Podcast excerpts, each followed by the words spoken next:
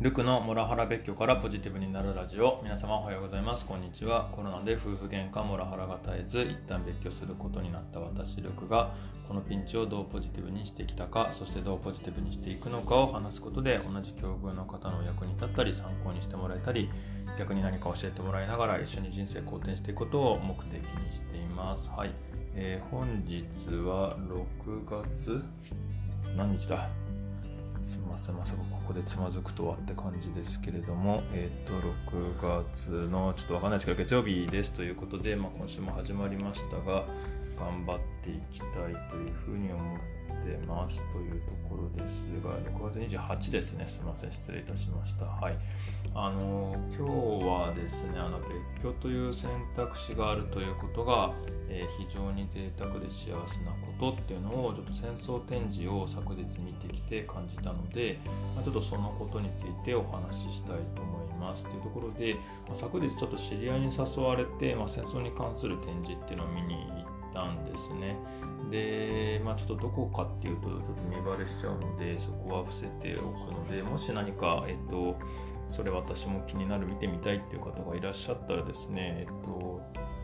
えー、レターとかコメントいただければちょっとお返しするようにしたいと思いますが、まあ、あの2つ常設展示と,、えー、とあと何でしょうね、えーと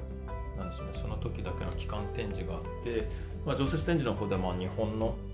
あのなんでしょう戦争における状況みたいなことがあって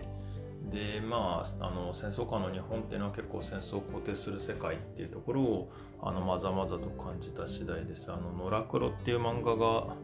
あのー、あるんですけれども、まあ、子供の頃に僕もふと見たことを多分リメイク版で見たことあるんですけども戦争下においてはどちらかというと結構戦争肯定漫画として使われていて、まあ、奈良黒5丁みたいな感じで、まあ、その戦争の、えっと、役職をつけてやってたりとかしていたりだとか、まあ、他にも、えっと、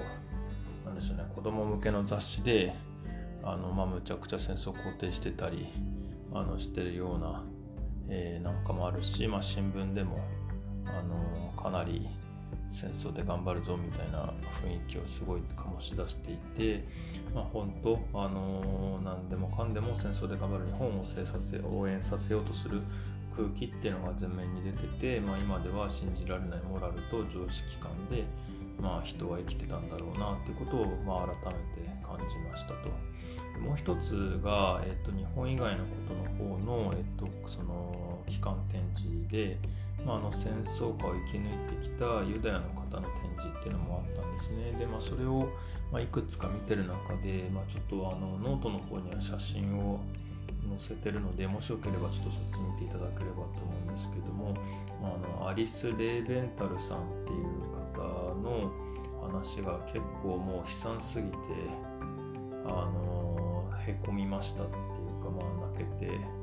心がわしづかみにされたっていう感じでした。まあ、超端的に言うと、あの、まあ、やはりその、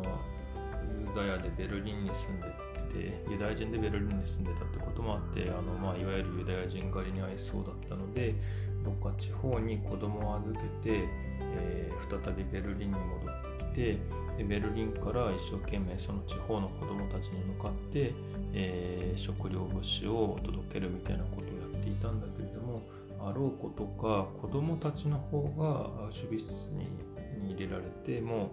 あのそのアリスさんはもう子供と会えなかったっていう。いや本当にちょっとひどい話だなっていうふうに思いました。でまあそうですね。でこれ見ててあのいつだったかあのサラタメさんが「夜と霧」っていう本の、えー、紹介をされていたのをちょっと思い出しましたが、まあ、この「夜と霧」っていう本も、えー、アウシュビッツを生き抜いた、えー、心理学者か何かの方のえー、お話が書かれてるそうなんで、まあ、ちょっと読んでみたいなっていうふうに思っていて、まあ、さっき Kindle のまずサンプル版から読もうかなっていうことでポチったりしました。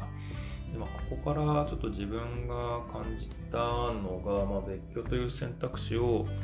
取ることができること自体が本当に平和で幸せなことだなって感じましたと。で、まあ、これらの展示見て、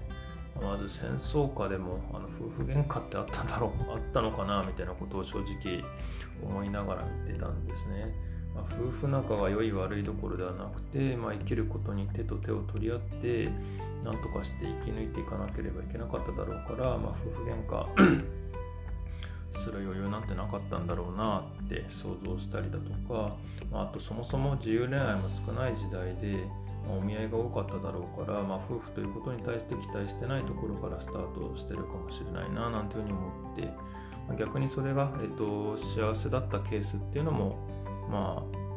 多かれ少なかれあったんだろうなと。まああとなんつうんですかね。まああともしかしたらそういう夫婦喧嘩とかあのもうそんな夫婦のことでいがみ合ってる場合じゃないみたいなことが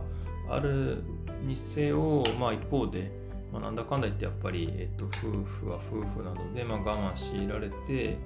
えっと、あの時代でも別居ができるんだったらしたかったっていう夫婦もまあ少なからず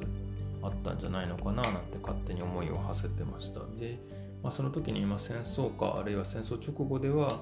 まあ、そんな手段そもそも取り得なかっただろうなっていうふうに感じたんですね。まあそういうことを受けると、まあ、今の自分たちのその今のこのモラハラをするとか逆に受けるみたいなこと自体が何でしょうね、えー、平和な世の中だからこそえー、起きてんのかななんていうふうに思ってたりしてます。うん、で、もちろんですね、そのモラハラする人を肯定する気っていうのは全然ないんですけれども、まあ、戦争みたいな国としてみんなでここに向かっていこうみたいな、あの、まあ、ビジョンみたいなものがもちろんそのビジョンは戦争の時は本当に悪いものだったので間違ってたわけなんですけれども今の日本に何でしょうね正しく、えー、行くべきビジョンに向かっていくっていうのがちょっとないっていうことがあのー、なんでしょうね、えーと、苦しめている人を苦しめている要因の一つっていうこともあるかもしれないしもしくはあのー、そういうふうにビジョンを持てない人生な人が、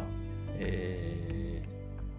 家族を苦しめちゃうっていうこともあるのかななんていうふうに思ってます。結局、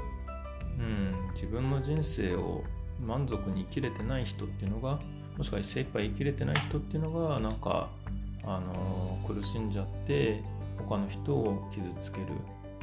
ことで満足しに行こうとするっていうことが起きてるのが、まあ、モラルハラスメントかななんていうふうにはちょっと個人的には思っていて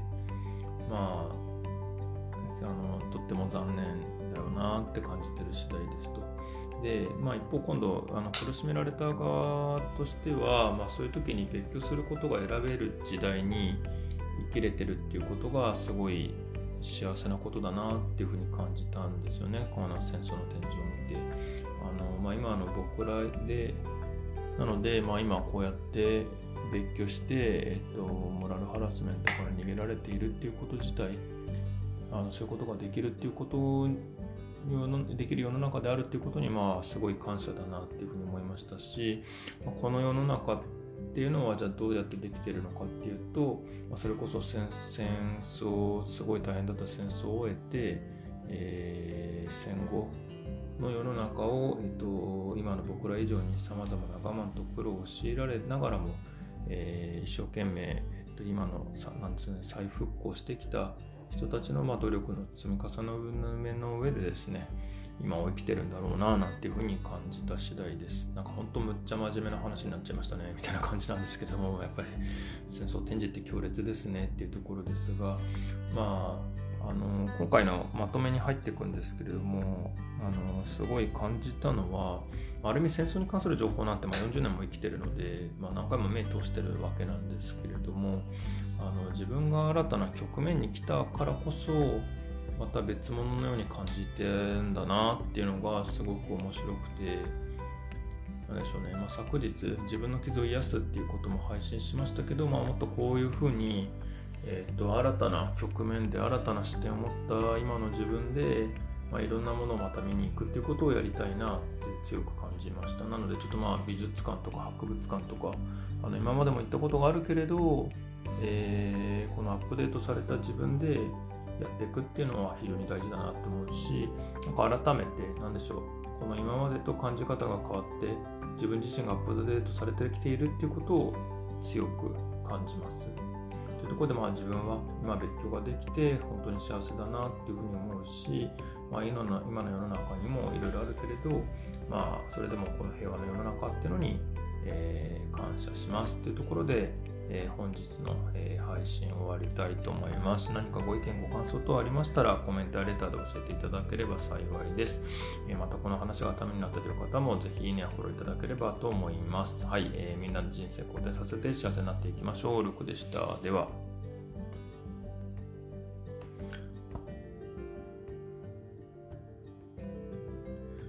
っとあの追記なんですけれども、それが今日のこの収録が70回目の収録みたいなんですね、自分のカウントによると。あのここまで本当にあの収録が続いたのも皆様のおかげだと思っております。ありがとうございます。引き続き、えー、80回、90回、100回とまず100回目指して、その後に100回、300回といきたいと思ってますので、えー、引き続きどうぞよろしくお願いします。ありがとうございます。